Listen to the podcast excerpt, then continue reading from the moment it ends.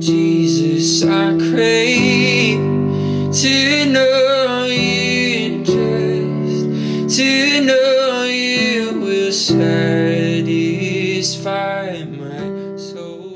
Hey everyone, thanks for tuning in. This is episode number 85. I want to thank you for taking the time to follow along with these episodes. I pray that they're an encouragement and uplifting to you. I pray that they shed insight into maybe areas that you hadn't noticed before, or just strengthen what you've already seen.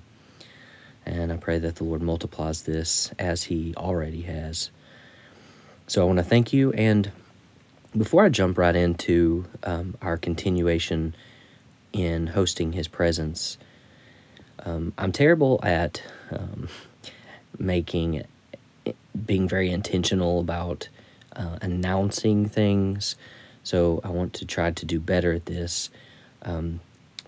That being said, on each episode, in the description field, the show notes, you may say, I put a link in there for the email. I really would love to see some participation in this, sending me some maybe special requests that you have in terms of maybe different scripture that you would like for me to review or discuss, talk about, maybe parables, different stories, things that you would just maybe like some additional insight into. I'd be honored to take a look at it and see what I might be able to add in terms of what the Lord shows me, and so we can just kind of strengthen one another. So that link for the email, The Bible Study Podcasts at gmail.com. So that's there. I would love to hear from you. And then additionally, there's links also there in links for the books that I have out. There's 4 of them in total, reading from the very first one. And so those are available on Amazon. And I believe that they will be a blessing. I know they were to me, just in writing them in the process. Also, there's a Facebook page, The Bible Study Podcasts. There's also a discussion group that's slowly growing, and I would really like to utilize it more for connecting with people individually, having kind of live discussion. So that's available. The link's there again, the Bible Study Podcast discussion group. So love for you to take advantage of that. So enough of that. Let's jump into chapter 10. And in this episode, because this chapter is a little longer, I think I'm going to cut it into 2 parts, so it's not excessively long. So this will probably be part 1, and we'll stop wherever it's a good place and carry the rest of it on, as we are really getting to the near of the completion of this book. So we'll just jump into it. Chapter 10, and this is titled Biblical Precedence.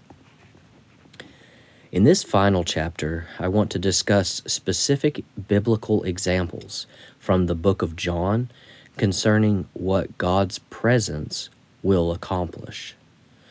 This list is but a humble attempt at laying hold of some truths made available to me by the Holy Spirit. I hope that as He continues to teach and nurture me, this list will grow even longer. The first thing that God's presence will accomplish is to rename you. In John 1:42, Jesus looked at Peter, calling him by name, said, "You will be called Cephas." As each one of us are called by name, King Jesus has introduced us to His presence. What and who we once were will instantly melt away in that moment, and we can find a new name.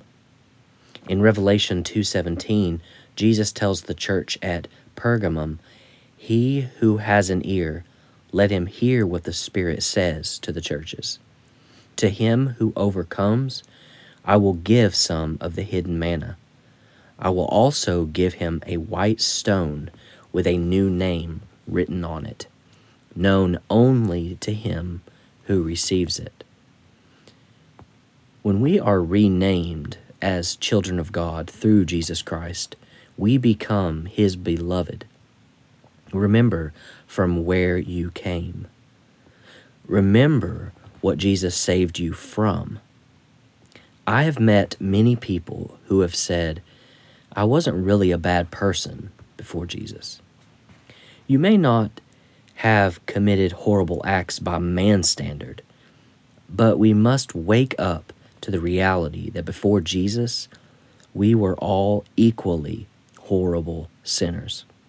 We were wretched, poor, and enchained. In Luke 7:36-50, Jesus uses the illustration that two men owed a sum of money that neither could pay. According to Jesus, one of them owed more money than the other to the moneylender. What we need is a revelation that no matter the amount we owed, it was a debt we could not pay. We need a revelation that our not that bad lives were as filthy rags, because if we have broken one law, we are guilty of breaking them all by God's standard. Lord, give us a revelation of how much we have gained by gaining You. We need to shed the thinking that our lack of exuberant love for Jesus is the result of our forgiven little mentality. Regardless of your previous sins, you had a debt you could not pay, and the lender has forgiven your debt through the blood of Jesus, washing away your stains, no matter the amount. Therefore, I tell you, her many sins have been forgiven, for she loved much. But he who has been forgiven little loves little. Luke 7:47. Jesus is not saying this is how it should be. He is saying that this is the thinking of flawed humanity. The one who loves little needs a revelation of what they have been given access to and saved from. The next thing God's presence does is meet needs. In John chapter 2, we find Jesus attending a wedding that took place at Cana in Galilee. We find the host family running out of wine. This would have been an embarrassing disgrace to the family. Jesus' mother told him, "They have no more wine." And Jesus responded, "Dear woman, why do you involve me? My time has not yet come." Jesus' mother tells the servants, "Do whatever he tells you." There is a need present, and Jesus' mother has full confidence that he will not leave that family lacking. Remember, by the standard of importance, this issue simply involves honor and respect for the host family. This was not an immediate need. It does, however, show Jesus' heart toward us. This issue was not ministry-related, nor was it a need. Notice that Mary did not ask Jesus to give them more wine. She simply informed him of the need and left the rest up to him. In James 4:2, he says, "You do not have because you do not ask God. When you ask, you do not receive because you ask with wrong motives, that you may spend what you get on your pleasures." God cares about the things we care about. He desires to give us things that are good for us and others. He desires that our hearts are positioned appropriately to receive what they desire. Countless times I have experienced God providing me with things that are not necessary, showing His concern for the things that I care about. Replenishing the wine was not only about fixing the absence of wine in the physical realm. I cannot count the times I have walked into a church service feeling empty and lacking the fullness that we are promised. In John 10:10, it says, "I have come that they may have life and have it to the full." I have experienced services where the absence of His presence left me feeling the same as when I arrived. To feel His presence active in a service provides an uplifting endurance and perseverance far beyond our own ability. I can arrive empty and lacking and leave full, renewed, and strengthened, all because of His presence. His presence will meet your need, but also give you a better wine. In John chapter 3, Jesus meets with the Pharisee Nicodemus, a member of the Jewish ruling council. During their exchange, Jesus tells him that no one can enter the kingdom of God unless he is born of water and the Spirit. You should not be surprised at my saying, you must be born again. As we process this interaction, one thing it shows us is that Jesus' presence will address the way of things. Nicodemus enters that encounter in a certain frame of mind that Jesus shatters by saying, "You must be born again." This phrase can also be interpreted as reborn, rebirthing, or born from above. We see Nicodemus struggling to understand because he then asks, how can a man be born when he is old? Surely he cannot enter a second time into his mother's womb to be born. Nicodemus likely believed that by his accomplishments, knowledge, faithfulness, and good works, they should permit him to be included in God's kingdom. Jesus was trying to fix his perspective by giving him heaven's perspective. Jesus used earthly language to help him understand, yet he still struggled. Nicodemus was being shown a heavenly reality through an earthly illustration. When God's presence is encountered, the thinking of our heart and mind is exposed. God will address our way of thinking if we are sensitive and receptive. Jesus offered Nicodemus something special if he could have eyes to see that. Too often, we view Jesus through an incorrect lens and fail to grasp what He offers us by way of revelation. Jesus' presence comes to cleanse and deal with broken thinking. In John 3:22 through 36, we read of a situation where John the Baptist's disciples were frustrated because Jesus was getting the bigger portion of followers and baptisms. John's disciples were feeling competitive and threatened. How many times have we in the body of Christ looked at another person's ministry, giftedness, or anointing, and found ourselves offended, jealous, or perhaps insignificant compared to how God is using them? This kind of fractured thinking is what Paul spoke of in 1 Corinthians 12:12 through 27. Feet wishing to be hands and ears, who wish they were eyes, are what has caused the body of Christ to function in dysfunction.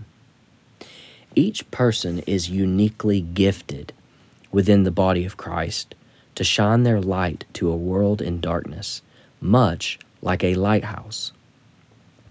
If multiple lighthouses are competing to shine their lights the farthest and brightest, all the ships will crash. The ships need lighthouses functioning in harmony, surveying their harbors, and cautioning the ships to steer clear of danger. Be the lighthouse God designed you to be. Celebrate the uniqueness that God gives your fellow lighthouses. Anytime God shows Himself mighty through a brother or sister in Christ, it is an invitation to allow Him to do the same through you. How you honor a brother or sister determines what is made available to you. If you fail to honor your family in Christ, how can the love of the Father be in you? The immature condition of our hearts is what keeps us out of some of the giftings God wants to function and display through us. Instead of giving Him glory, it would rather insult the witness and testimony He has tasked us with. When God's presence shows up in our lives in a very real way, He begins to address some of the broken thinking we have carried for so long. Jesus is the truth, yet we carry around a lie mentality. This is an indictment against our knowing God. If He is the way, why do we cling to wandering? If He is the truth, why do we cling to lies? If He is the life, why do we cling to dead thinking? When His presence becomes a real part of our life, this fractured thinking is called into the light of His life, and it cannot stand in His presence. Presence offers living water. In John chapter 4, Jesus encounters a Samaritan woman around noonday. Morning and evening were the usual times women would come to draw water from the wells. We can infer that she was hoping to avoid the other women of the village. Jesus was not put off that she was a Samaritan, a woman, or a woman of questionable reputation. She was collecting water for her physical thirst, but little did she realize that living water was sitting right in front of her. Presence was sitting right in front of her, yet she did not at first recognize it. She thought in terms of the physical realm, but Jesus was trying to invite her into a different type of thinking, the spirit realm. Within this spirit realm, she had access to living water. How fitting that Jesus would offer her living water. Having had multiple husbands and living with one whom she wasn't married is suggestive that she may have lacked satisfaction or fulfillment. How valuable is water on a hot day? Sweet drinks seem to exacerbate thirst, but water provides a satisfaction and fulfillment that nothing else can. Not only did Jesus offer water, but He offered living water. We understand this as being His Spirit that brings one from darkness and into marvelous light. The transformation life that resurrects one from death into life. When I picture living water, I picture it as moving water, not stagnant.